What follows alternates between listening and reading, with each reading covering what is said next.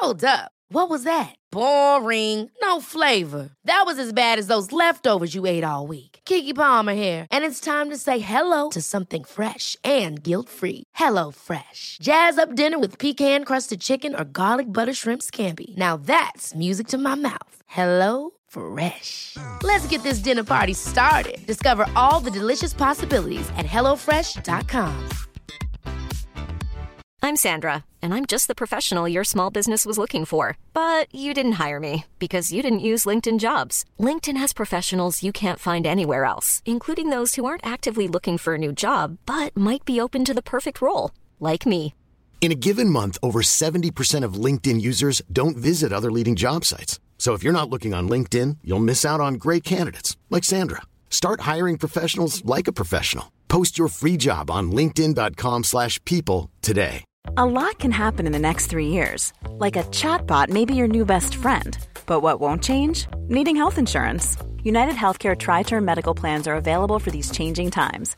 Underwritten by Golden Rule Insurance Company, they offer budget friendly, flexible coverage for people who are in between jobs or missed open enrollment. The plans last nearly three years in some states, with access to a nationwide network of doctors and hospitals. So, for whatever tomorrow brings, United Healthcare Tri Term Medical Plans may be for you. Learn more at uh1.com.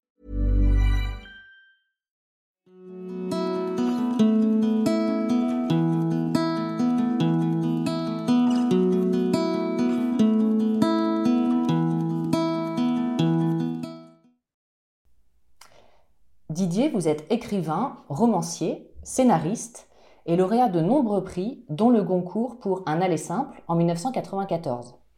Votre dernier ouvrage, L'insolence des miracles, paru en octobre dernier aux éditions Plomb, nous propose une plongée dans ce monde souvent méconnu et totalement inexpliqué par la science. Dans cet entretien, vous allez nous donner un aperçu de ces phénomènes incroyables qui restent des mystères et qui chamboulent le paradigme matérialiste dans lequel nous vivons. Mais avant de rentrer dans le vif du sujet, pouvez-vous nous dire pourquoi vous avez choisi d'écrire un livre sur les miracles? Alors c'est encore plus un livre sur l'insolence qu'un livre sur les miracles, puisque mon, choix des, différents miracles est vraiment... Euh, euh, le diapason en est cette insolence, cet humour provocateur et bienveillant généralement, mais aussi qui remet en question, comme vous disiez, les paradigmes habituels, avec euh, une ironie des situations, des, retournements euh, euh constants. Et je pense que l'origine remonte à mon enfance. Je, je, baignais très tôt dans les miracles, mais des miracles de cet ordre-là. Le premier, c'était arrivé à quelqu'un de ma famille belge, donc je grandissais à Nice avec un, nom flamand imprononçable dont gamins se moquaient à l'école, donc j'étais obligé. S'ils prononçaient ça les verte, ce qui veut dire chou vert, alors euh, j'ai de me, de me défendre pour qu'on arrêtent de se marrer, mais évidemment, euh, seul contre 10, j'avais pas beaucoup de chance. Alors, deux solutions, ou bien essayer de passer inaperçu, faire couleur locale, ou alors cultiver la différence. Ce qui était plutôt ma, nature, donc je me suis à apprendre le, le, flamand tout seul, et euh, les chansons de Jacques Brel en flamand, euh, et puis je plongeais dans les archives de la, famille belge que mon père avait, avait gardé, et, là je découvre un personnage qui s'appelle Pierre de Ruder, qui était, qui était lié à ma famille, et qui est un ouvrier agricole qui, en 1875, près de, de Gand, dans la, la, campagne, a un arbre qui lui tombe dessus et lui broie complètement une jambe. Et tous les os sont, brisés, euh, disjoints, et la gangrène s'y met tout de suite. Les médecins veulent amputer, ils refusent, et, on lui dit vous allez mourir. Eh bien, je préfère mourir dans mon lit, mais euh, entier. Et bon, le médecin renonce. Et, et il, agonise, mais ça dure longtemps. Au bout de cinq mois, il est encore là, il souffre beaucoup. Euh, et tout à coup, il, il apprend qu'on vient de construire, à un kilomètre et demi de chez lui, une réplique de la grotte de Lourdes. Et là, il dit à sa femme et à son médecin, je veux y aller. Il dit, mais comment Je veux y aller, je, veux demander un miracle. Bon. Il prend ses béquilles, sa femme et son médecin l'aident. Il met des heures, évidemment, à, à franchir le kilomètre et demi, et là, il arrive dans ce décor de théâtre, dans une propriété privée, une dame très riche qui avait eu envie d'avoir sa grotte de Lourdes à elle. Euh, et là, il entre, il lâche ses béquilles, il tombe à genoux, et il se relève, et il, dira, je me suis senti comme ravi à moi-même. Et là, il marche, sans problème, il gambade. Et le médecin n'en revient pas, voit ça, examine la jambe, il n'y a plus de fracture, c'est plus, c'est plus la même jambe. Les, os se sont rejoints spontanément, la gangrène, il n'y a plus qu'une trace qui est en train de disparaître, la, peau se reforme de manière complètement accélérée. Donc il y a les témoins, il y a le médecin, et il repart chez lui, en gambadant. Sa femme suit derrière avec les béquilles et le médecin. Et alors là, tout le, bon, la faculté de médecine arrive, une trentaine de médecins l'examinent, confirment ce, ces résultats incroyables et, euh, déclarent donc cette guérison instantanée, inexplicable. Et euh, donc la commission médicale de Lourdes, puisque en fait Lourdes récupère ça, c'était une, une réplique de la... Mais quand même, ça arrive à Lourdes, et en fait c'est comme ça qu'il se retrouvera le miraculé officiel de Lourdes, et hors les murs. C'est l'évêque de, Bruges, dont il dépend géographiquement, qui, après deux ans d'enquête médicale, euh, le, déclara miraculé officiel. Et huit jours après sa guérison, il a repris son travail et il va vivre 35 euh, ans, euh, ouvrier agricole, et puis un jour il va mourir, 80 ans, d'une pneumonie pour un hiver très froid. Et là, on a la première autopsie d'un miracle. Et avec le certificat d'autopsie, qui dit qu'on voyait la trace de fractures anciennes spontanément euh, rejointes, et euh, le moulage de, cette jambe se retrouve à Lourdes. Donc il s'est. Et moi, je lis ça quand je suis gamin. Je me dis, c'est génial ce truc. C'est-à-dire qu'il est guéri dans un décor de théâtre. Il n'y a, rien, il n'y a jamais eu de manifestation de, d'eau euh, miraculeuse, d'apparition, rien. C'est juste sa foi qui fait ça. Et en plus, il est récupéré par Lourdes. Il faut dire qu'en plus, Lourdes, euh, à l'époque, ça fait 20 ans qu'il n'y avait plus aucune guérison.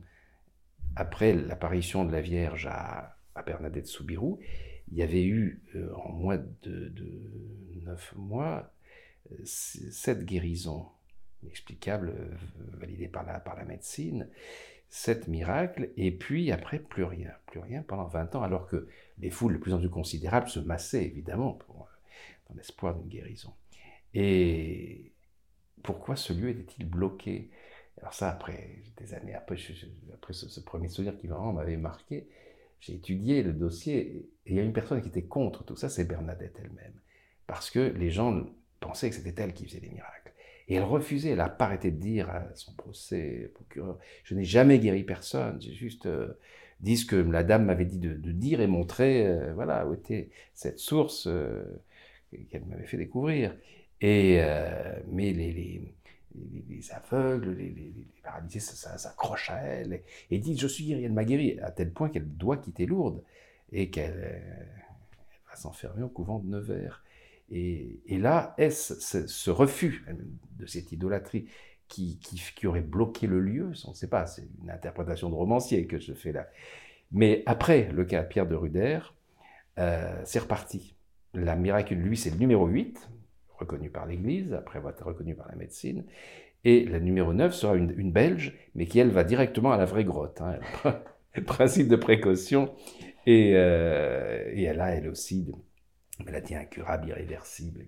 Et, et elle, en est, elle en est guérie. Et à partir du cas de Ruder, toutes les guérisons euh, authentifiées se révéleront définitives, ce qui n'était pas le cas des premières.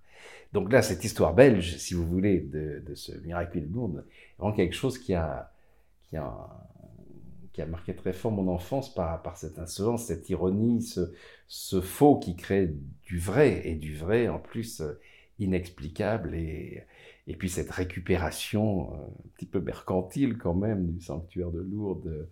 Donc euh, voilà, ça donne, si vous voulez, la, couleur, le, ton du livre, ça. Et, parce que c'est mon regard qui est comme ça. C'est vrai que je suis.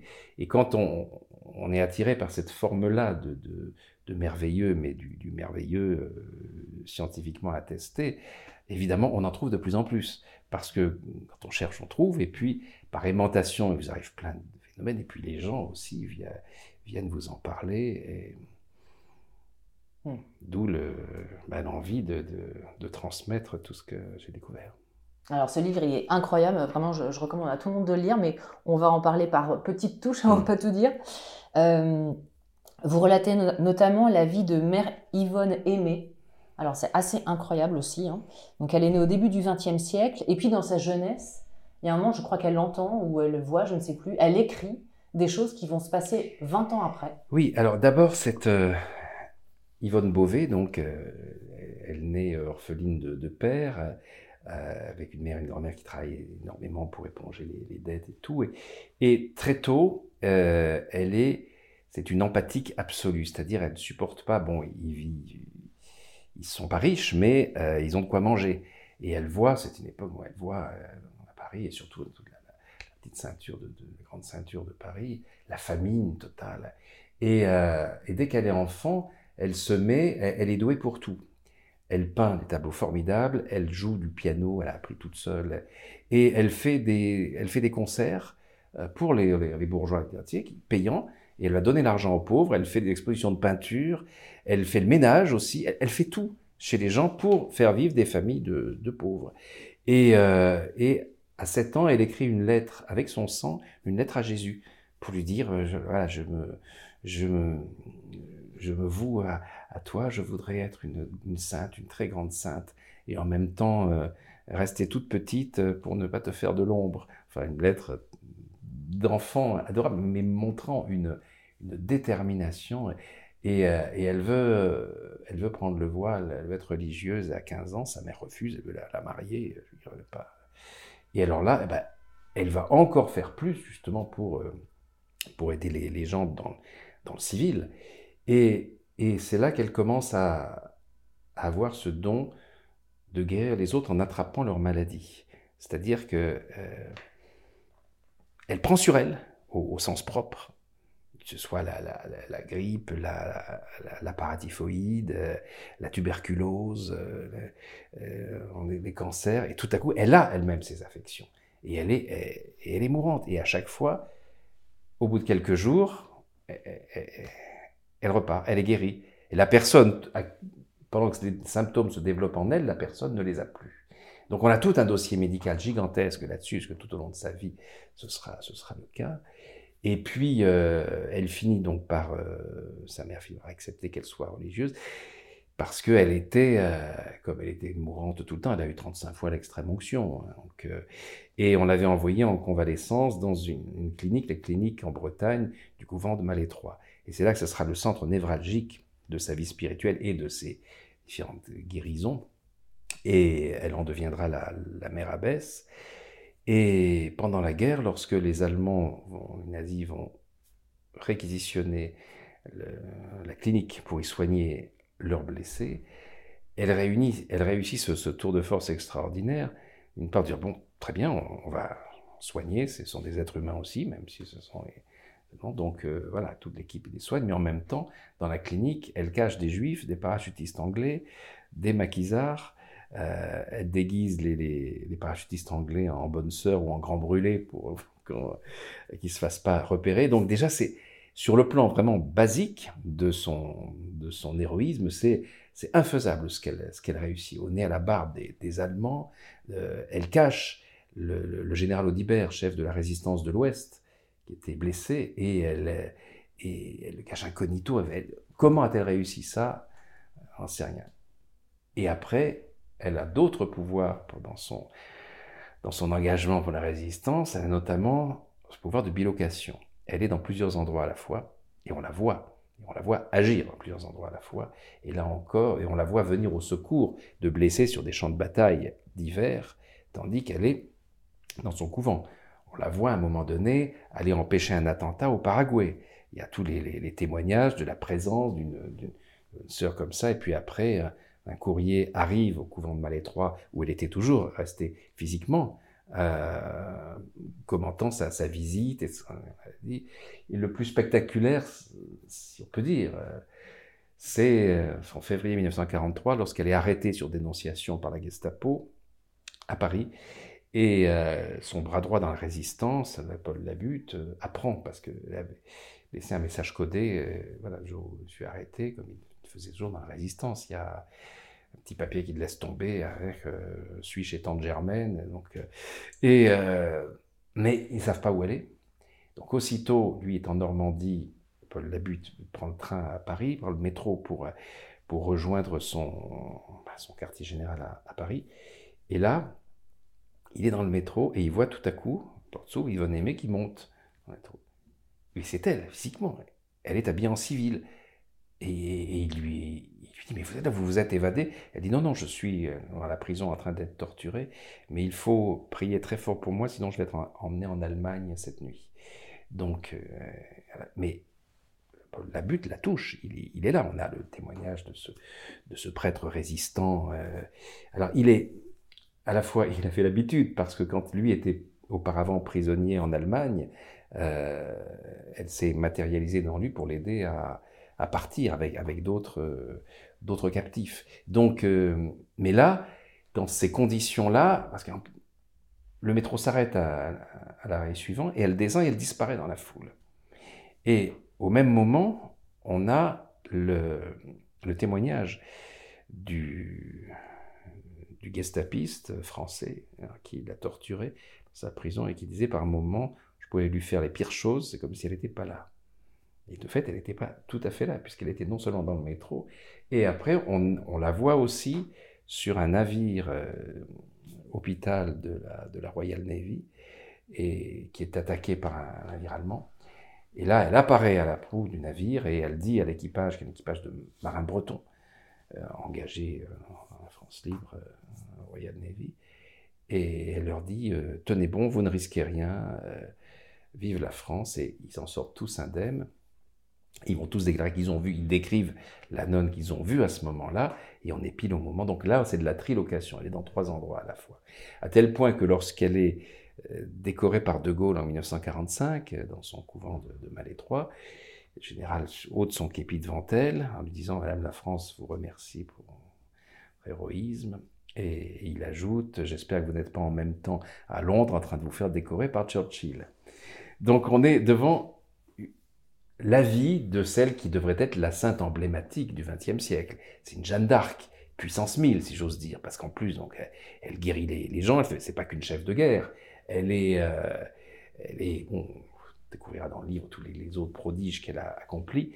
Et le dossier gigantesque, les 30 000 documents qui, attestent euh, avec tous les témoignages de militaires, civils, médicaux, euh, de tous ces, prodiges, donc sont portés au, Vatican en 1960 pour euh, le procès de béatification et canonisation. Et là, le cardinal Ottaviani, préfet du Saint-Office, rejette, referme le dossier, et on dit refusé.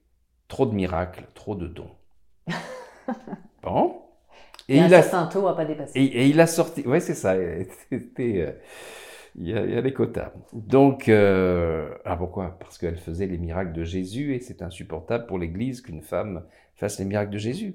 Je sais pas, il se passe quoi là? Il y, a, y, a, vraiment, elle était au courant de, de, bon, elle avait été dénoncée par un, par un ecclésiastique. Elle était bon, elle savait des choses. Bon, mais de là à vouloir faire disparaître euh, sa mémoire de, l'inconscient collectif, parce que Cardinal Taviani prend une mesure totalement inédite, il interdit toute publication à jamais sur Yvonne Aimé.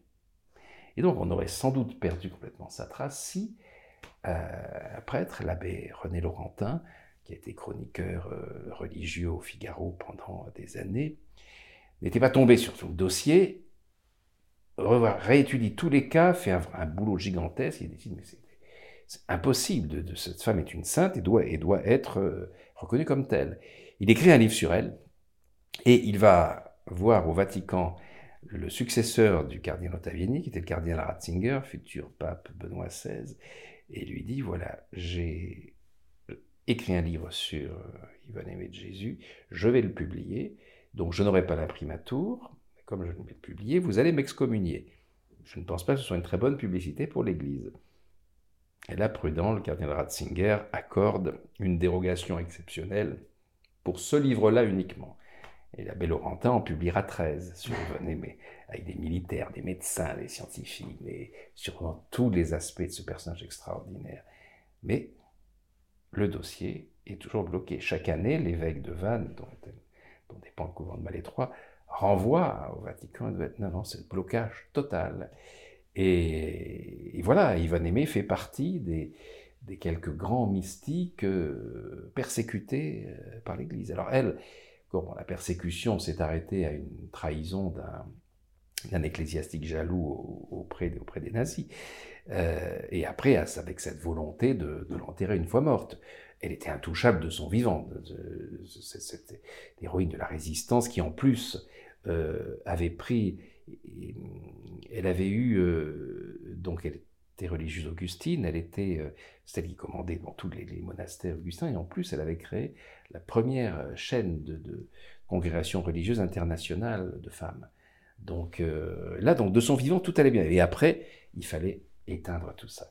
Mais d'autres ont été plus persécutés qu'elle de leur vivant. Padre Pio, par exemple, le plus, le plus célèbre.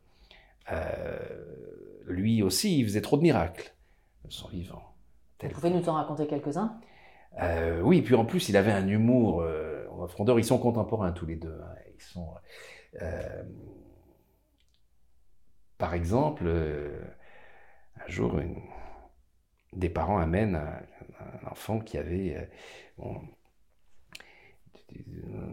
cancer, plus de troubles cardiaques, plus vraiment qui était un petit enfant, euh, voilà, sans espérance de vie du tout, et, il l'amène à Padre Pio, alors que la médecine dit qu'elle pouvait rien pour lui. Et Padre Pio lui balance un coup dans, les côtes du gamin, en disant Mais t'as rien, c'est la foutaise, tout ça. Les parents atterrés, Qu'est-ce que c'est que ce, ce fou en robe de bure, là, il, a cassé les côtes au petit, en plus, il l'amène aussitôt à l'hôpital pour un contrôle médical, et le contrôle médical, résultat, il n'y a plus de cancer, il n'y a plus de pathologie cardiaque, il n'y a plus rien. Le môme, il est comme neuf. Et ça, c'est tout Padre Pio, c'est-à-dire qu'il y a cette, cette brutalité, cet humour euh, euh, à confesse.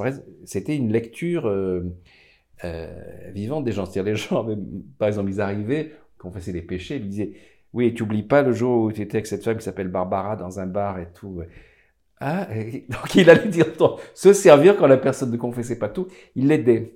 Et puis, euh, donc il y avait un succès, des files d'attente incroyables à son confessionnal. Et, un jour, il y a une, prostituée un petit peu âgée, donc qui est vraiment euh, avait pris euh, des réservations. Hein, et elle en avait pris, si jamais il y avait un problème, elle avait pris pour euh, deux jours de suite. Et, euh, et donc la première fois, et la deuxième fois, et elle dit, mais qu'est-ce que tu fais encore là? Ben, je, par précaution, j'aurais pu repêcher depuis. Et lui dit, avec ton âge et la tête que tu as, il faut pas croire au miracle. Donc ça, c'est tout. Euh, pas de répio, donc ce côté iconoclaste, provocateur, et puis euh, euh, rapidement, puis ces stigmates qui, euh, toute, sa, toute sa vie, donc on marquait, il les cache par des, par des mais euh, ce sang qui perd, il perd des, des litres et des litres de sang. En plus, il y a des longues périodes pendant, pendant des mois où il ne mange ni ne boit rien du tout. Il est dans une activité physique débordante dans son couvent de, de Giovanni Rotondo, et à tel point que les médecins déclarent mort de son vivant. C'est pas possible d'être encore vivant en perdant autant de sang, ne se nourrissant pas. Et, et il faut dire, haute particularité, toute sa vie, il aura une température corporelle de 47 degrés.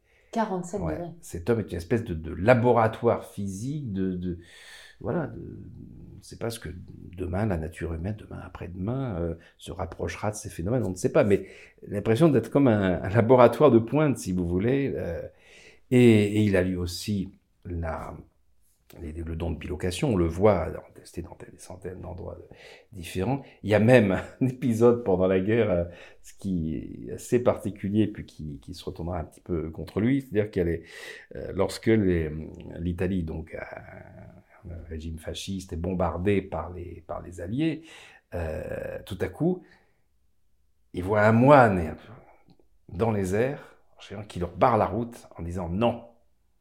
Et il va ça, il se détourne. Et la région, sa région, il est né à Pietrelcina, ne, ne sera pas du tout atteinte, il n'y aura jamais un bombardement. Et, il y a des tas de témoignages voilà, de, ce, de cette apparition d'un moine dans les airs qui leur barre la route.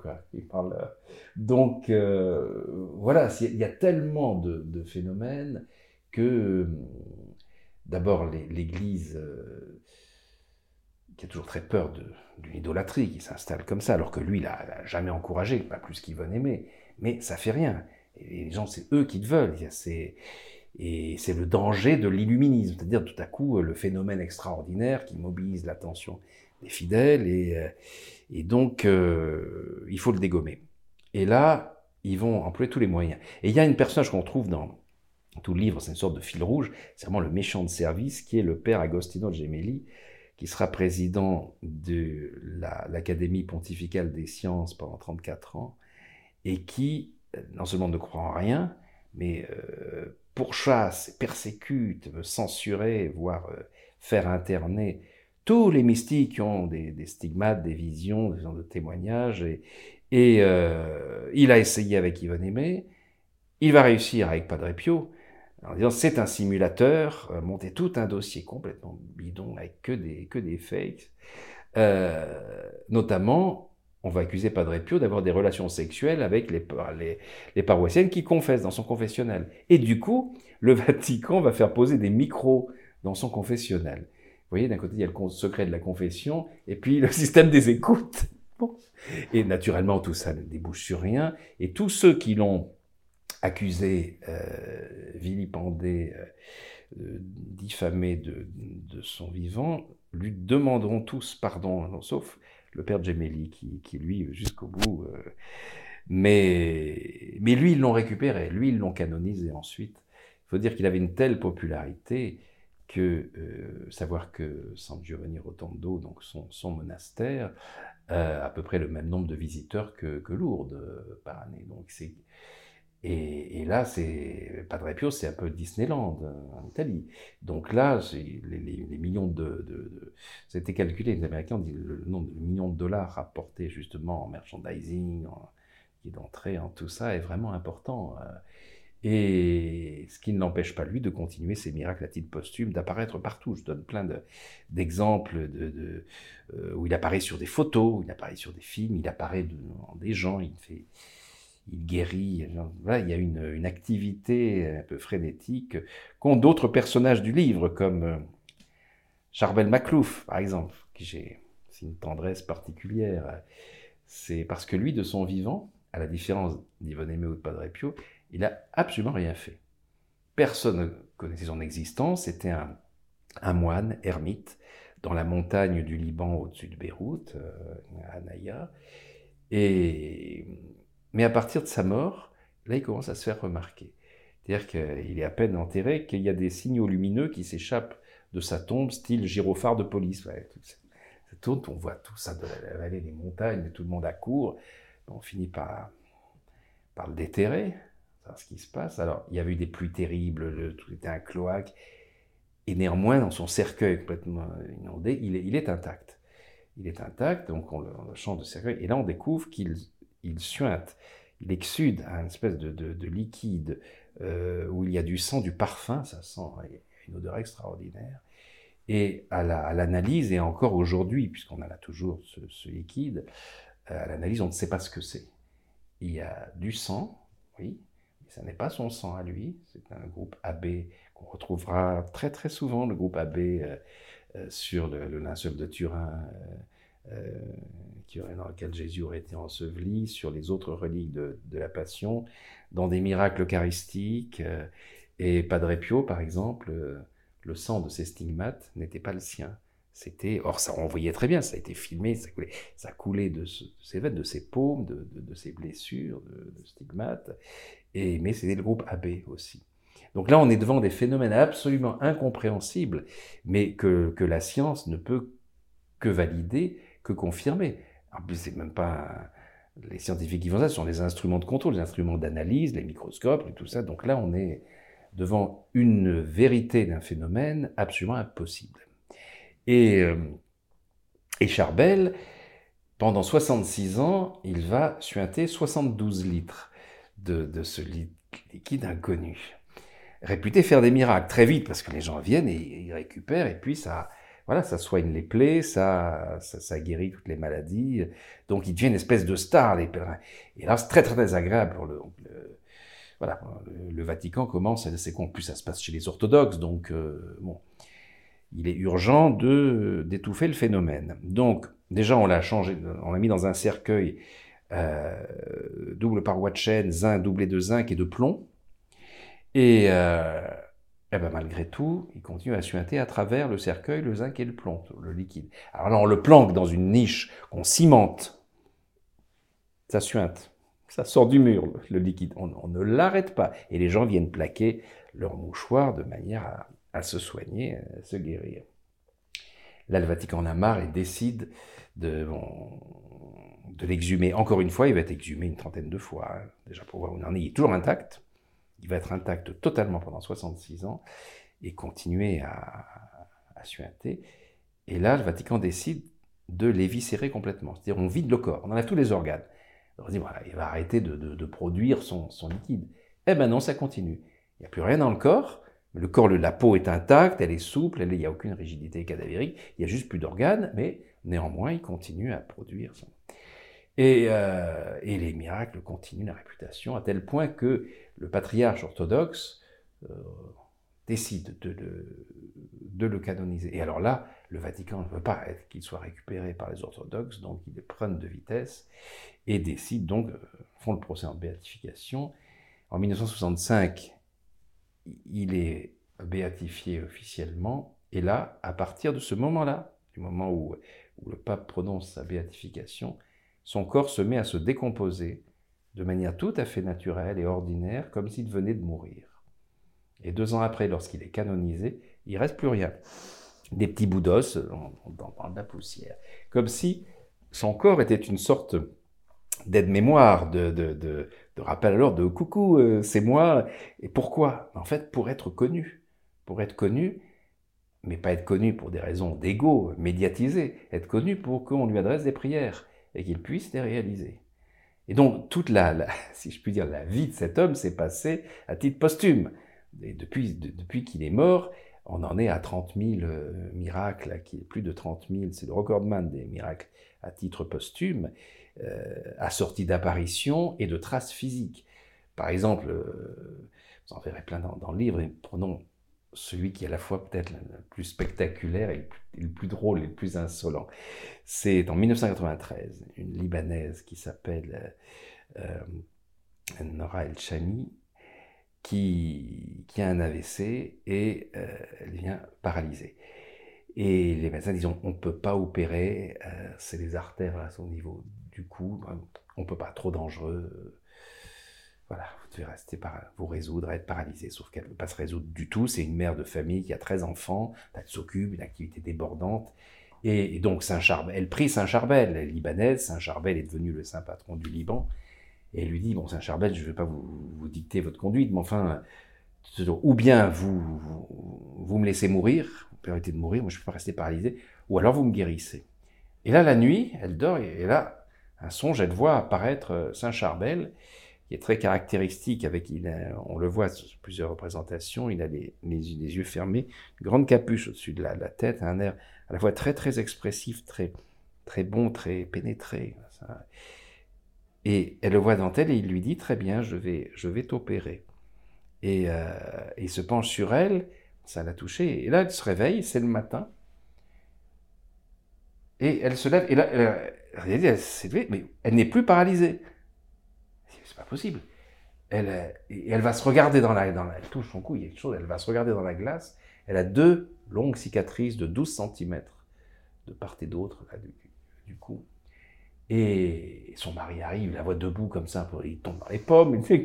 On appelle les médecins et les médecins constatent qu'il y a eu une véritable opération, qu'ils jugeaient eux impossible, mais qui visiblement a marché, mais elle est déjà, mais comme s'il avait été opéré il y a un mois, quoi. Il n'y a aucune, euh, aucun truc post-opératoire. Euh, euh, il y a juste ces deux cicatrices, et ces deux cicatrices ont été suturées par des fils qui sont d'origine inconnue. On ne sait pas ce que c'est. Et en plus, ils ont trois extrémités. Et les trois extrémités ont été utilisées pour, pour suturer. Donc on est devant une énigme médicale, et tout ça est communication, euh, faculté de médecine, académie de médecine, on est vraiment dans le constat, puis on est dans les 1993. Donc euh, voilà, on sait très bien que c'est pas du pipeau, que c'est pas du. Et, euh, et là, et cette femme, elle a une réaction extraordinaire. C'est qu'elle, la nuit d'après, bon, elle, remet le prix Saint-Charbel et elle remercie, elle lui dit. Euh, euh, et, elle, et, elle, le voit apparaître et elle lui dit euh, Vraiment, merci, mais enfin, si vous avez ce pouvoir extraordinaire de me guérir, mais pourquoi vous m'avez vous avez dû me faire ces cicatrices comme ça, vous auriez pu me guérir sans, sans ça, quoi, c'est affreux. Et là, il lui répond, hein, tu vis dans un monde où les gens doivent voir pour croire. Donc, avec l'aide de Dieu, je t'ai blessé pour que les gens voient et croient. Et il dit, maintenant, tu vas aller le 22 de chaque mois, elle avait été guérie à, 22, tu vas aller au, monastère d'Anaya, donc qui était son monastère, en pèlerinage. Et alors elle le fait, et elle continue de le faire aujourd'hui encore, tous les 22 de chaque mois. Et tous les 22 de chaque mois, au début, il y avait juste la famille et quelques amis qui étaient là. Maintenant, ce sont des pèlerinages gigantesques, euh, filmés, tout ça. Et, et, dans les films, on voit quoi? Mais Que tous les 22, ces, ces, cicatrices tout à fait refermées se rouvrent et saignent. Et là encore, on a analysé, analysé ce sang, et ça n'est pas le sien. C'est un sang de groupe AP. Donc euh, voilà, on est à la fois dans des aventures humaines incroyables, mais qui sont vécues de manière, je dirais, très familière, naturelle. C'est ça qui me plaît bah, par ces gens qui ont leur, leur grandeur et leurs leur limites euh, humaines et leur manière d'accueillir justement ce, ces phénomènes surnaturels et quelque chose de passionnant. Et puis, euh, et voilà, c'est un charbel et j'ai tonnes de témoignages, et même depuis la sortie du livre, des gens qui viennent me, raconter en, dédicace comment ils ont été miraculés par Charbel. Euh, et il apparaît tout le temps. Récemment, il est, apparu, il a guéri le cancer d'un monsieur, et, et, en même temps, il buvait un café, et en posant le café, il y avait l'image de Saint Charbel. Et ça, on le voit, c'était beaucoup relayé sur, sur Internet. Et c'est pas comme quand on voit un nuage, où on se dit, tiens, c'est la forme de truc. Là, on a vraiment là, euh, son, son visage a été, a été vraiment photographié de manière... Euh, et aussi dans un hôpital, euh, là encore, il, guérit une patiente qu'il avait, qu'il avait priée et, et sur le, drap de l'hôpital, il y a le visage de Saint Charbel qui s'est imprimé. Il met sa signature. Il, y a, un côté un peu un peu voyou, un peu, un peu rasta que j'adore, mais pour le bien des gens, c'est-à-dire qu'il est. Et là, il a fait une tournée. Il y avait, il y a eu le, Charbel Tour aux, États-Unis il, y a deux ans, avec euh, bon, il reste petite relique d'os hein, de, de, lui, et donc il a fait le tour des États-Unis. Et là, le Charbel Tour, il y a des miracles à chaque étape. C'est-à-dire les, gens. Euh, donc, on est vraiment dans ce dans ce climat à la fois de confiance, de, ferveur, mais, mais mais pas du tout d'hystérie, puisqu'il y a il y a espèce de malice qui, qui tout ça. C'est ça où je me sens très à l'aise avec ces. Il y a des cas dont je ne parle pas quand je sens du, du glauque, de la récupération ésotérico, euh, mystique. Non, ça c'est. Euh, je trouve que c'est trop important lorsqu'on a ces points de rencontre entre le merveilleux, la bienveillance, euh, l'humour, la provocation et, et la réparation des injustices que voilà, je pense que c'est de ça dont on a besoin.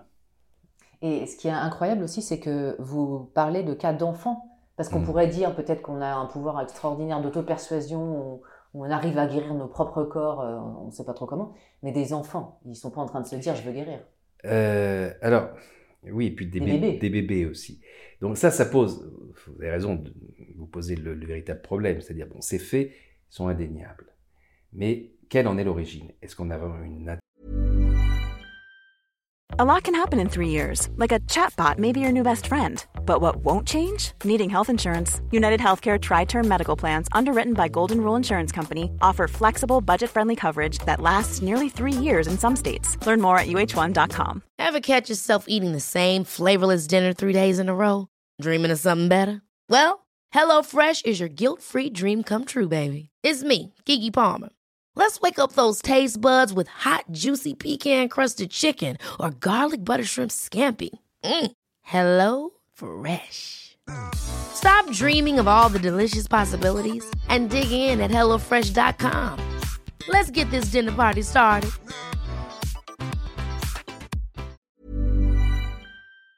Intervention divine ou une intervention via un, un saint, une sainte euh, ou est-ce que c'est la foi de la personne qui agit Alors il y a plusieurs cas, notamment à Lourdes, où, les dossiers, où il y a le plus grand nombre de dossiers. Il, faut dire que Lourdes, depuis que l'Église a demandé à la médecine de statut en première instance, le Comité médical international de Lourdes euh, a authentifié euh, plus de 7200 cas de guérison instantanée inexplicable. Et sur, sur ces 7200 cas, l'Église n'en a homologué que 70 en titre de miracle officiel. Parce qu'elle rajoute ses propres critères. Alors que déjà les critères du Comité médical international de Lourdes sont, ils sont d'une sévérité insigne.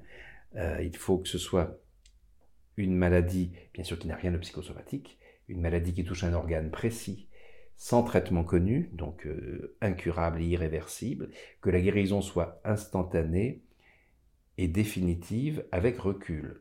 Donc chaque dossier euh, dure en moyenne 10 ans. 10 ans d'études pour vérifier d'abord que ça, sur la durée, ça dure, euh, que le miracle ne disparaît pas, que la personne ne meurt pas ou, ne rechute pas, et puis que c'était bien qu'il n'y a pas eu d'erreur dans les radios, dans les IRM, dans tout ça, et puis que que c'est pas psychosomatique. Donc les, et il y a plusieurs témoignages de, de miraculés qui disent c'est très très dur pour eux. Ils sont vraiment comme en garde à vue, quoi. Ils pendant ces années euh, passées à la moulinette, on essaie de leur faire dire euh, qu'ils n'ont pas dit, on essaie d'évacuer le, le problème. Et, euh, et donc dans, dans ces cas, dans tous ces dossiers-là, oui, et l'Église après, elle rajoute ses propres critères, c'est-à-dire qu'il faut que la personne soit euh, bon chrétien, ah, un chrétien ne, ne pas être miraculé? Un non-chrétien, pardon? Ne peut pas avoir de euh, miracle? Si, mais il n'y en a pas dans les homologués de l'Église, non, euh, des chrétiens. Donc là, ça, mais en plus, même si est chrétien, il doit faire la preuve de ce qu'ils appellent l'héroïcité de ses vertus, c'est-à-dire qu'il a un niveau spirituel très fort, qui est encore augmenté par cette guérison. Et puis, il faut prouver aussi que cette guérison, elle est bien donc du doigt de Dieu, donc que la personne méritait cette guérison. Donc ça, c'est tous les critères sur lesquels l'Église va se prononcer. Et, bien sûr, il ne faut pas que la personne soit divorcée. Il y a des, chrétiens divorcés qui, avec des cas de miracles extraordinaires, rejetés, retoqués parce que, voilà, et puis il faut que la personne aussi ferme sa gueule. Je dirais, ceux qui protestent contre les, les méthodes un peu, un peu rudes bon, du, comité médical euh, euh sont aussi euh, évacués. Donc euh, il reste pas. Bon, il y a une, en même temps, l'Église a raison d'être prudente euh, face au miracle. Et puis un miracle ne constituera jamais la preuve de l'existence de Dieu. Il peut y avoir d'autres raisons, l'auto-guérison, phénomène paranormal, voire même dans certains cas le diable peut se déguiser en force divine pour mettre à l'épreuve, enfin toutes, toutes ces raisons euh, invoquées pour euh, euh, voilà, justifier une, une prudence, mais qui parfois confine à la malveillance, comme on, l'a vu sur un programme mystique. Et donc néanmoins, il y a beaucoup d'incroyants qui sont guéris, à Lourdes, mais est-ce par exemple, je pense à Gabriel Gargan, cet ouvrier des chemins, cet employé des chemins de fer, qui en 1900, euh, il y a une collision entre deux trains, et lui, il est complètement broyé, le, corps, et tous les, os sont, broyés, la gangrène et tout, et il est, mourant, et il ne croit en rien. Mais sa mère, elle, qui est, très pieuse, lui dit euh, Il faut que tu ailles à Lourdes. Elle lui dit Non, non, c'est des conneries. Et mais il finit par accepter pour donner un dernier espoir à sa mère avant de mourir. quoi. Et là, arrivé à Lourdes, il guérit instantanément. Et plus de, on a ce, phénomène attesté de, guérison extraordinaire. Et il est reconnu par la médecine. Il ne le sera pas par l'Église. Non pas parce qu'il était un croyant officiellement, mais parce que un, médecin euh, obscur de Paris, le docteur Vacher, euh, qui n'a jamais étudié son cas, qui n'est jamais allé à Lourdes, euh, sort un, petit pamphlet qui s'appelle Les Dessous des miracles, dans lequel il accuse euh, Gabriel Gargan d'avoir simulé sa, pathologie, son accident, et donc son miracle pour escroquer la compagnie de chemin de fer. Alors, on peut, à la rigueur, simuler une paralysie, une cécité, mais simuler autant de fractures, non, ça on voit bien que c'est... Eh ben ça suffit que dans la presse anticléricale, ce livre est relayé, ça fait, ça fait des vagues, ça fait du bruit, et ça suffit pour que l'Église dise, bon, le dossier est sulfureux, n'allons pas là-dedans. Donc, euh, et puis, il y a, on, disait, vous me disiez, il y a des bébés aussi, notamment sur les, les enfants aveugles. Euh, alors, est-ce l'amour projeté sur, de, de, leur, de leurs parents qui est une force qui, qui oui, mais ça voudrait dire que ceux qui guérissent pas n'ont pas autant d'amour que les parents. C'est difficile à. De toute façon, c'est insoluble parce que, et, et c'est même insupportable pour les miraculés de se dire pourquoi moi. Ils se posent tous la question qu'est-ce que j'ai de plus que les autres qui avaient le même, le même espoir, la même foi, la même détresse, même. Et euh, qu'est-ce que j'ai de plus? Est-ce que je suis meilleur, meilleur communicant? Est-ce que je suis Pourquoi je suis choisi? Ça, on ne sait pas. Personne ne, peut avoir la, réponse. Mais euh, il y a un cas particulièrement touchant. Euh, Rosalie Villiers, euh, dame qui est, est sourde et, quasi aveugle, et elle prend le train des pèlerinages et, elle va pour demander, récupérer l'audition et la vue. Et elle fait le voyage avec une jeune fille qui, a un cancer incurable. Et, là, elle dit non, non, non, Seigneur, Vierge Marie, oubliez-moi. Moi, j'ai fait ma vie. Euh, bien, cette jeune fille, elle ne peut pas mourir à son âge, tout ça. Donc, elle prie. Vraiment, elle fait une annulation de sa prière pour elle-même pour la reporter chez la jeune fille. Elle arrive à Lourdes. Elle recouvre l'audition. Et la jeune fille, elle meurt. Et elle le vit très très mal. Elle est en colère. Elle part, elle vraiment, elle est, est furieuse. Et puis, elle engueule le ciel, quoi. Vous n'avez pas compris J'ai annulé ma prière pour moi. J'ai dit non, il fallait pas faire mourir la petite. Et quand même, bon, au bout d'un an, elle retourne à Lourdes pour demander pardon pour sa réaction et prier pour cette jeune fille décédée et et voilà, et remercier d'avoir trouvé l'audition. Et du coup, elle recouvre la vue. Donc il y, a, cette ironie terrible du ciel. Là, euh, où est-ce que le, ciel joue avec nos nerfs un peu? Où est-ce que soi-même, euh, l'intention, tout ce qu'il y a dans notre intention d'amour et de prière, euh, parfois rate sa cible Je ne sais pas, on peut avoir que des, des interprétations de ces phénomènes. Et puis, mais on n'aura pas cette, cette réponse. Est-ce qu'il y a un lien entre le mérite personnel et la grâce qu'on reçoit? Est-ce que ou est-ce que chacun, bon, des gens vous diront, nous écrivons notre scénario de vie avant de venir, il y a des maladies qui sont si structurelles, il y a des, des, temps de vie qui sont, qui sont choisis, et il faut respecter le scénario. Euh, je ne sais pas, personne ne, ne peut avoir la, réponse, on peut que constater ces phénomènes. Et puis, euh, je pense à ce petit garçon euh, aveugle de naissance qui euh, tout à coup euh, recouvre la vue dès, que ses parents l'ont amené à, Lourdes. Aussitôt, on l'emmène au bureau des constatations médicales. Les ophtalmologues non, non, le nerf optique est toujours mort. Il ne peut pas voir. Le médecin lui dit, mais non, il ne peut pas voir. Et là, le petit lui dit, mais euh, tu as quand même une tache sur ta cravate. Il lui montre ça. Donc, et, donc on, on, a de... Et c'est quelques jours après que le nerf optique est régénéré. En fait, la, la fonction s'est rétablie avant l'organe. Il y a plusieurs fois ces, ces ouais, cas ce que vous dites dans à Lourdes. Euh, comme si c'était le, le, corps éthérique, pour ceux qui admettent ouais. cette vision, euh, qui a été guéri en, en, premier, qui a envoyé cette, cette, information et la fonction est rétablie. Mais on dirait que souvent, l'organisme des miraculés s'adapte aux critères si sévères du Comité médical international de Lourdes. Je pense au, au chasseur alpin Vittorio Micheli, euh, dans les années 1960-63. Euh, il a un cancer, euh, un ostéosarcome de la hanche qui lui, qui lui a détruit complètement la hanche. Et euh, ça, ça ne tient plus, la jambe ne tient plus que par, que par la peau et, et un corset de plâtre. Et donc il va en pèlerinage à, Lourdes, et là il sent dans ce corset qui, qui pas tout à coup des, démangeaisons, le truc, il dit, enlevez-moi le corset. On ne peut pas l'enlever, le corset. S'il insiste, il dit, il se passe quelque chose, je vous assure. Et on, accepte d'enlever le, corset. Et là, on découvre que l'os a repoussé. C'est-à-dire qu'il a de nouveau, on passe aussitôt les radios et on découvre que ce qui a repoussé n'est pas du tout la hanche, euh, bon, magnifique, symétrique, euh, Non, c'est une espèce de raccord provisoire, comme en font les plombiers.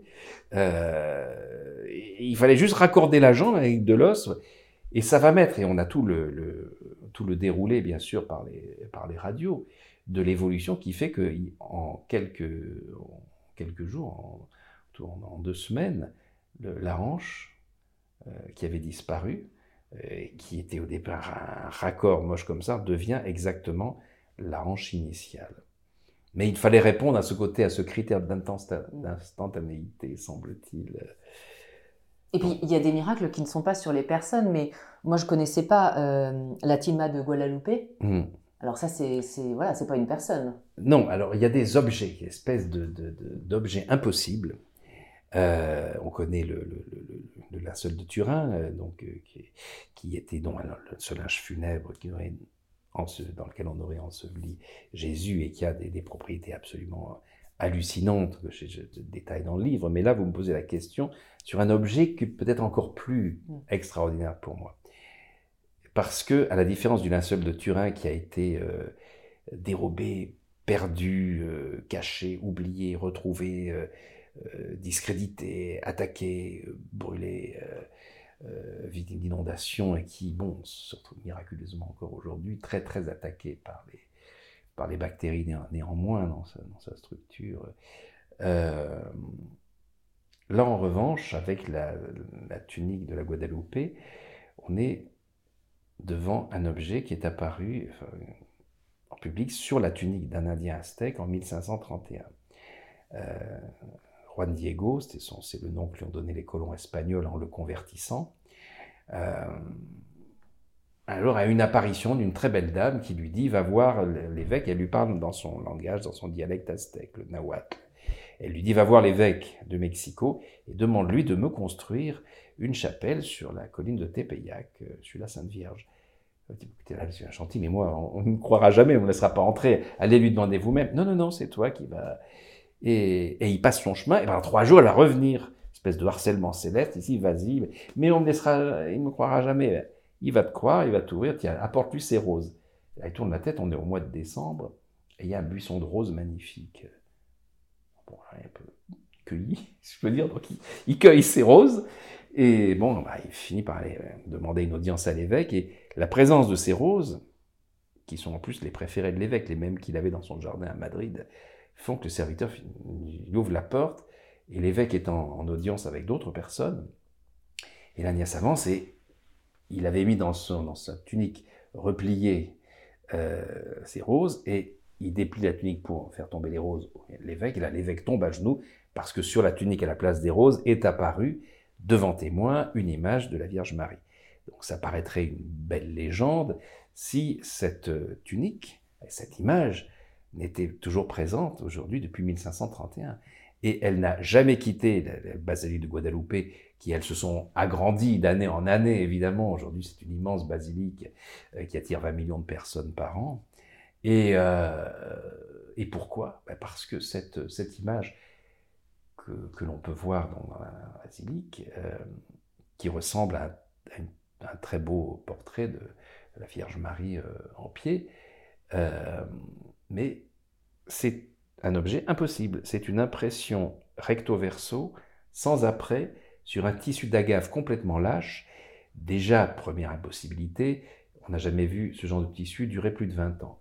Toutes les copies qu'on a fait dès le, XVIe siècle sur ce même type de, tunique, de tissu, sont tombées en poussière au bout de, de 10-20 ans. Et là, c'est comme neuf. Les pigments ont été analysés à partir de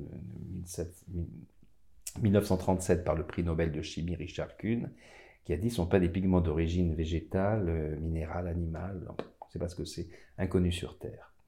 Et de toute façon, il n'y a, aucun craquelé, c'est pas de la, pas du tout un travail de peintre. Déjà, il serait impossible techniquement euh, pour les raisons euh, que j'ai soulignées. Et puis, à partir de là, à partir du, début du XXe siècle, on commençait des examens scientifiques dessus. Au début, on était devant, on vénérait cet objet à, la longévité incompréhensible pendant plus d'un siècle.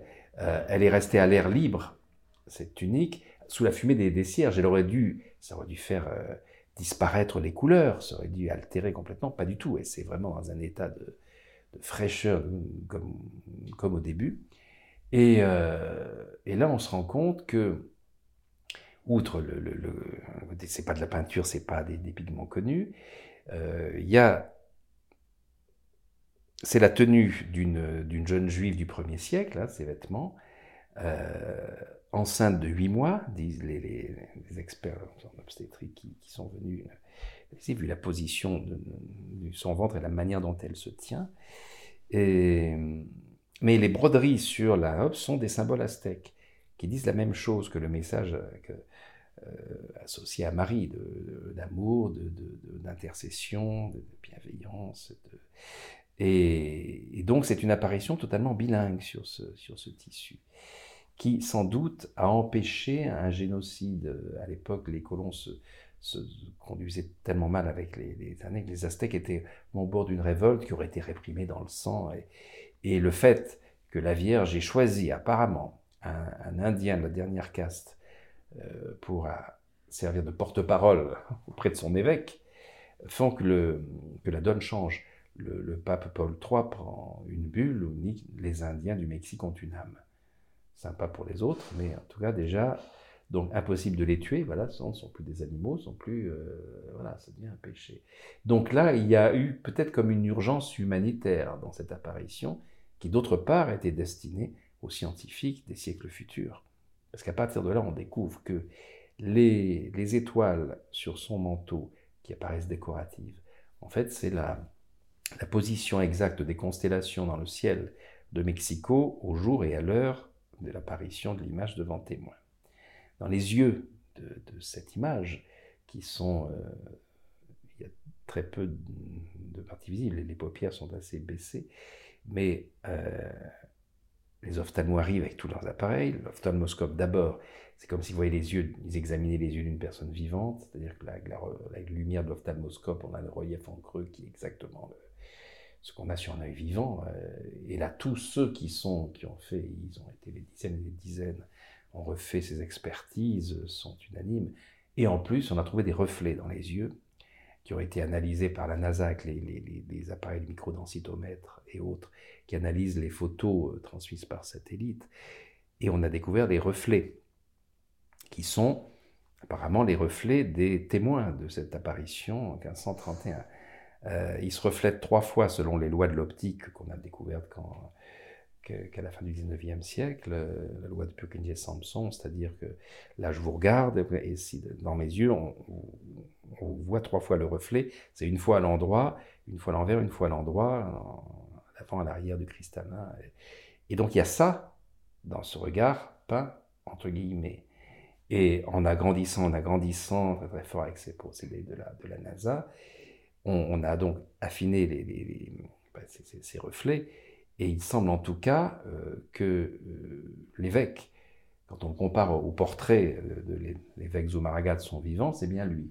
Et d'autres, alors, il y a des scientifiques complètement obsédés par ce, ces millimètres carrés de, regard, et ayant vu, alors parfois, bon, je suis tout le dossier, parfois j'ai un peu de mal à oui, là, il voit quand même un serviteur noir, bon, mais, sur l'évêque en tout cas, et puis sur un autre personnage euh, qui était connu euh, en époque, c'est très très troublant. Mais de toute façon, il y a la présence de, ces, de ces reflets réels.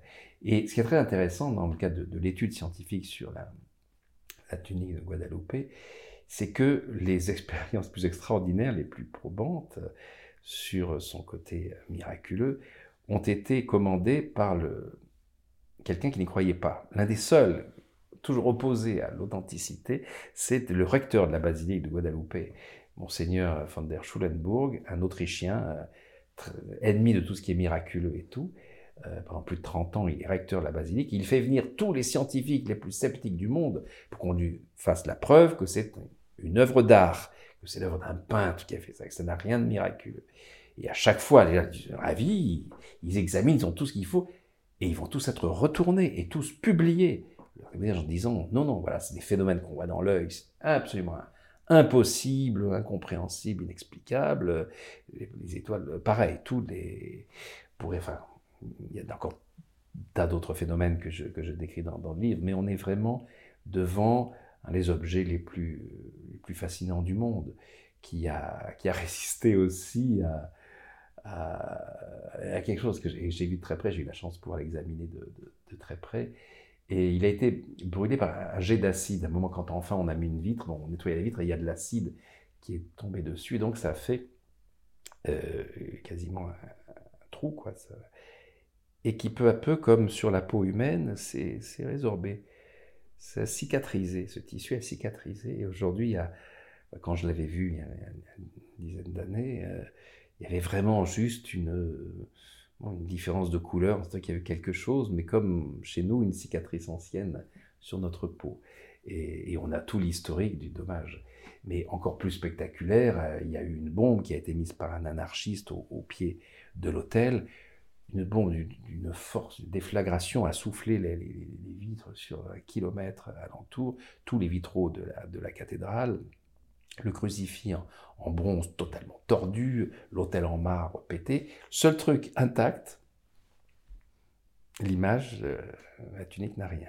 Or, euh, les spécialistes ont dit au studio, parce que parfois, vous savez, il y a une zone comme ça dans une explosion euh, qui est, qui est à l'abri parce que ça, non, pas du tout. C'est même pas explicable par, par rapport à l'endroit où la bombe a explosé, où elle été placée, euh, ça aurait dû être détruite.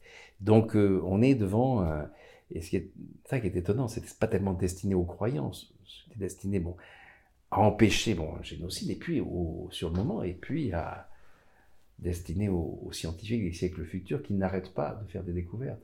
La dernière en, date, elle est, elle est de l'année dernière. Juste plus en parler que le livre ne, sorte. Chez. Euh, c'est un mathématicien qui a, qui en analysant les, les, les, les symboles aztèques et les, fleurs, opposé les symboles et, les étoiles, s'est dit, mais comme c'est le nombre d'or, tout ça qui gouverne le tableau, on dit chaque fois qu'il y a le nombre d'or, il y a de l'harmonie, il y a de la musique. Ça, c'est Pythagore qui avait défini ça. Et donc, il a fait un travail très compliqué, un logiciel, euh, pour transformer en, en note de musique. C'est-à-dire, si c'est en faisant une projection d'un clavier, et il a obtenu une musique qui a été enregistrée par divers orchestres, dont le, Philharmonique de Vienne, qu'on peut entendre sur, YouTube.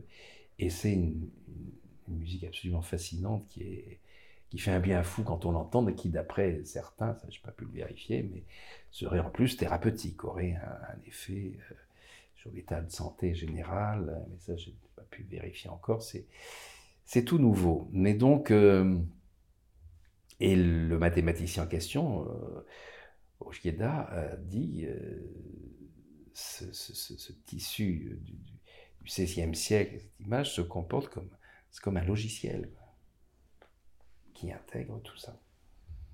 Donc, euh, voilà, on est à la fois dans, dans, l'inexplicable, dans du merveilleux, dans, dans quelque chose de très, de très doux en même temps. Ces 20 millions de personnes de toute religion, toute confession qui se pressent à la Guadeloupe. Les alentours, c'est comme Lourdes, hein, c'est le merchandising terrible. on vend de la Vierge sous, en coussin, en, en abat-jour, en, en gourde dévissable. Euh, mais ça fait rien, il ne faut pas que les marchands cachent le temple. Et, on a, il y a vraiment une énergie euh, très forte et très douce à la fois. Euh, et, voilà, et c'est vrai que rien, lorsque j'en ai parlé pour la première fois dans, mon roman L'apparition en 2000, rien n'avait été publié en France sur ce sujet personne connaissait. Il y avait juste eu un chapitre dans un livre du père François Brune, Miracle et prodiges, un chapitre consacré à ça. À partir duquel j'ai mené l'enquête, j'ai découvert tout ça, je me suis fait traduire les ouvrages en espagnol, publiés dessus par des scientifiques. Qu'est-ce qui fait selon vous, parce que moi quand j'ai lu le livre, enfin, j'ai été scotché euh, du début à la fin, euh, qu'est-ce qui fait selon vous qu'on ne parle pas de ça? Enfin, On devrait en parler beaucoup plus. C'est que des choses incroyables qui sont validées scientifiquement. Enfin, la science euh, voilà, atteste que ça existe.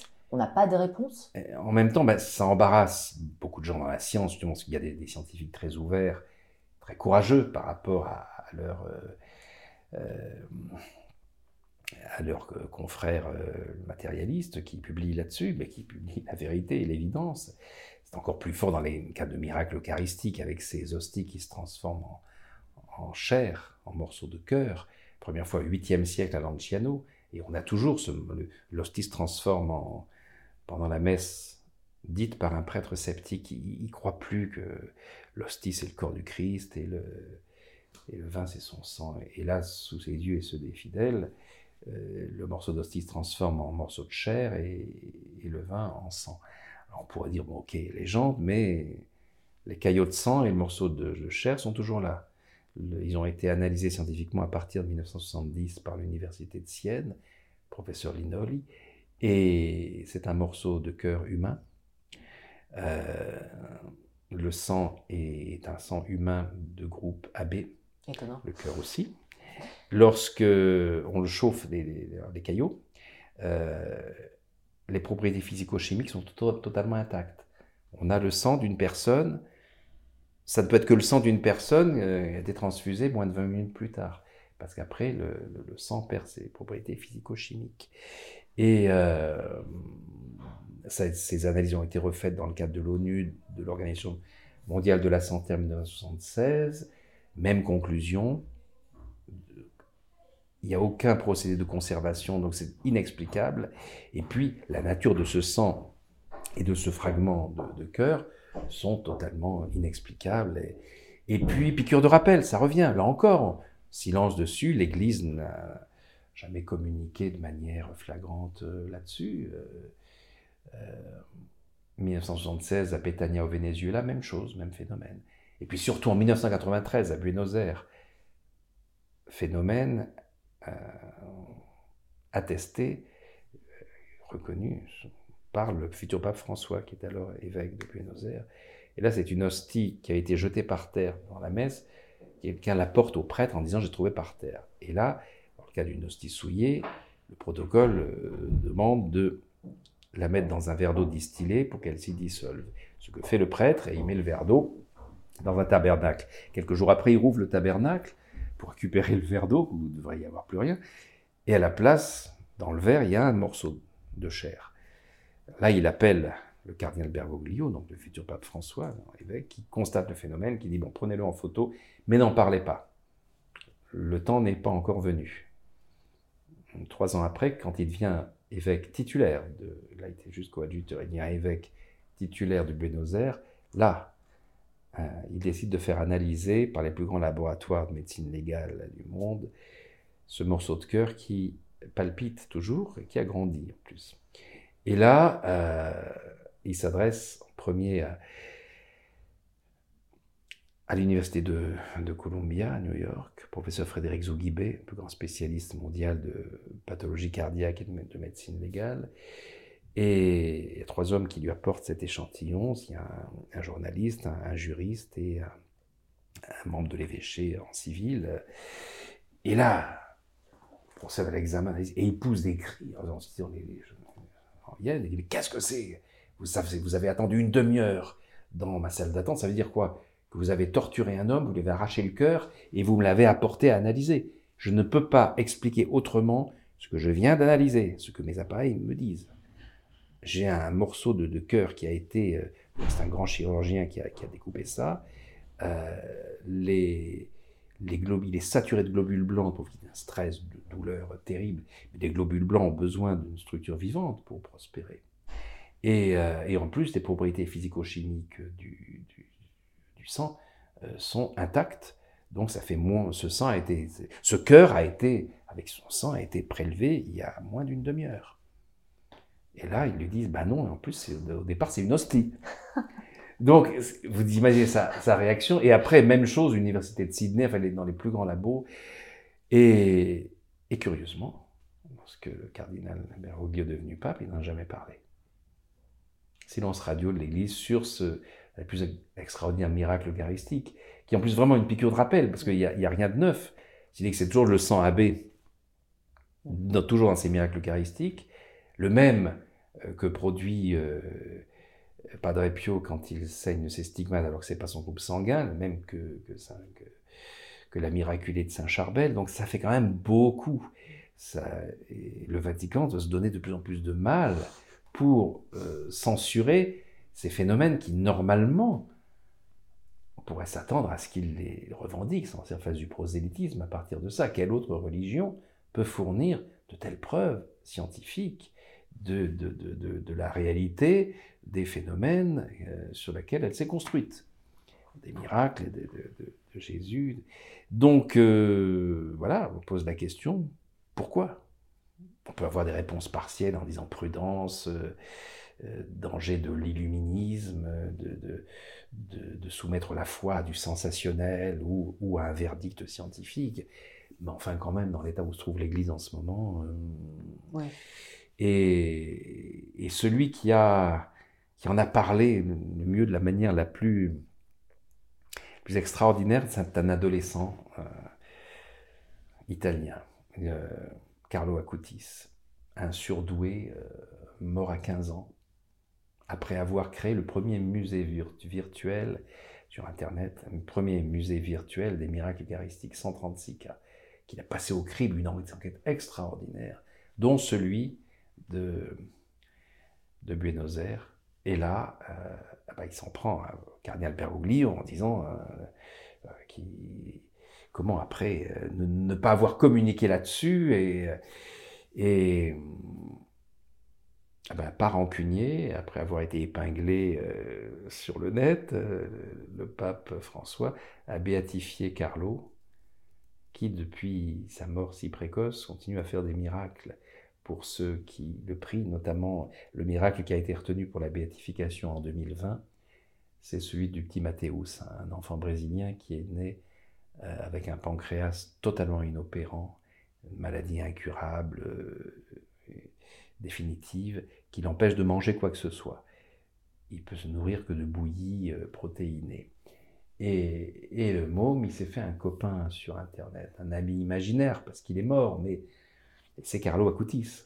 Mais il y a la vie, la vie éternelle des, des réseaux sociaux qui font que il, a créé un lien devant son écran euh, avec cet ado et, il lui dit oh, Aide-moi, euh, je, vais mourir bientôt, mais je, voudrais quand même manger des beefsteaks frites comme mes frères, moins une fois. Et dix minutes après, il est à table, il prend l'assiette d'un de ses frères et il bouffe le beefsteak frites.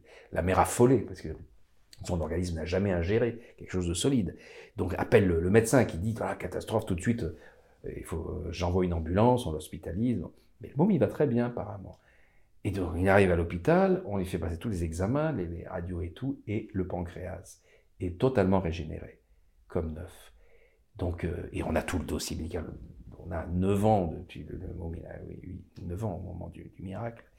Et euh, c'est une guérison instantanée, inexplicable, incompréhensible et définitive. Enfin, les années sont, passées, le môme, il de mieux en mieux, on le voit. Passe son temps à raconter ça, à remercier son, son copain Carlo. Euh, et c'est ce miracle-là, donc, qui a été retenu pour la béatification de Carlo Acutis par le pape François.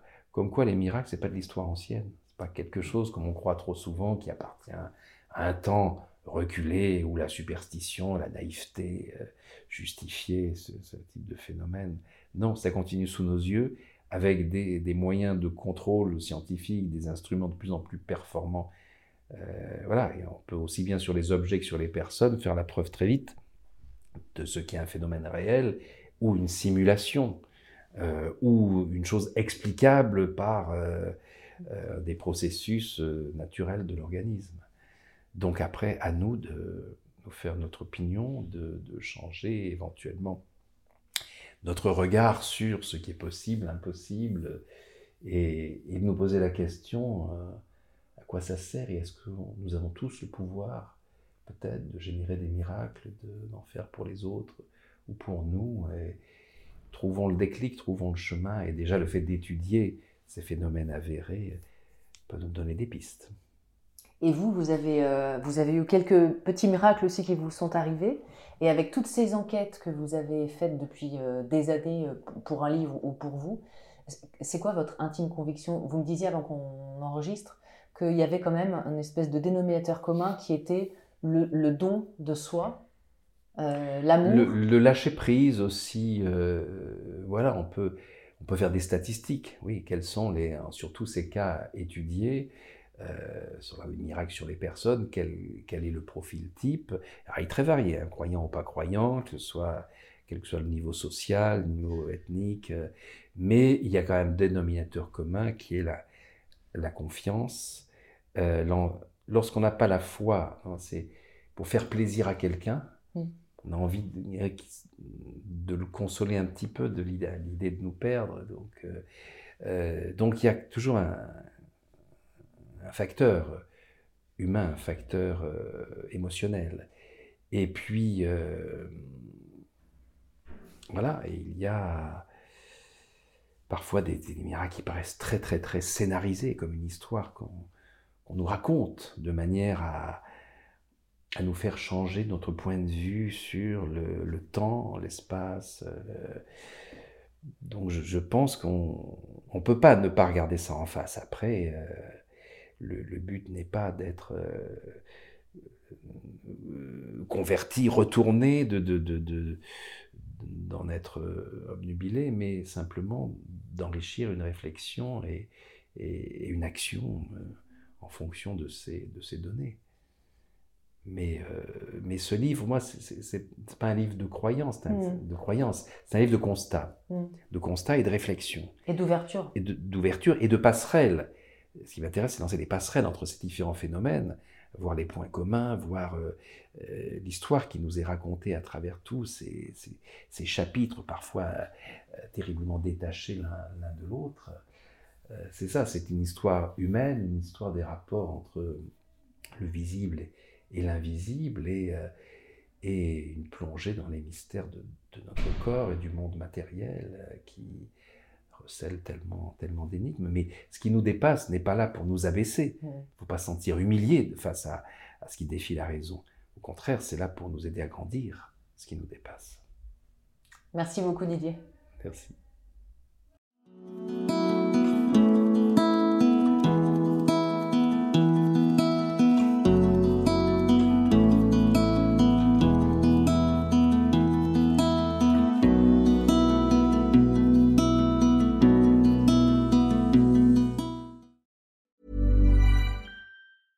Planning for your next trip? Elevate your travel style with Quince. Quince has all the jet setting essentials you'll want for your next getaway, like European linen, premium luggage options, buttery soft Italian leather bags, and so much more. And is all priced at 50 to 80% less than similar brands. Plus, Quince only works with factories that use safe and ethical manufacturing practices. Pack your bags with high-quality essentials you'll be wearing for vacations to come with Quince. Go to quince.com/pack for free shipping and 365-day returns. Hey, it's Paige DeSorbo from Giggly Squad. High quality fashion without the price tag. Say hello to Quince. I'm snagging high-end essentials like cozy cashmere sweaters, sleek leather jackets, fine jewelry, and so much more. With Quince being 50 to 80% less than similar brands. And they partner with factories that prioritize safe, ethical, and responsible manufacturing. I love that. Luxury quality within reach. Go to quince.com slash style to get free shipping and 365 day returns on your next order. Quince.com slash style. Imagine the softest sheets you've ever felt. Now imagine them getting even softer over time. That's what you'll feel with Bowl and Branch's organic cotton sheets. In a recent customer survey, 96% replied that Bowl and Branch sheets get softer with every wash. Start getting your best night's sleep in these sheets that get softer and softer for years to come. Try their sheets with a 30-night guarantee. Plus, get 15% off your first order at bowlandbranch.com. Code BUTTERY. Exclusions apply. See site for details.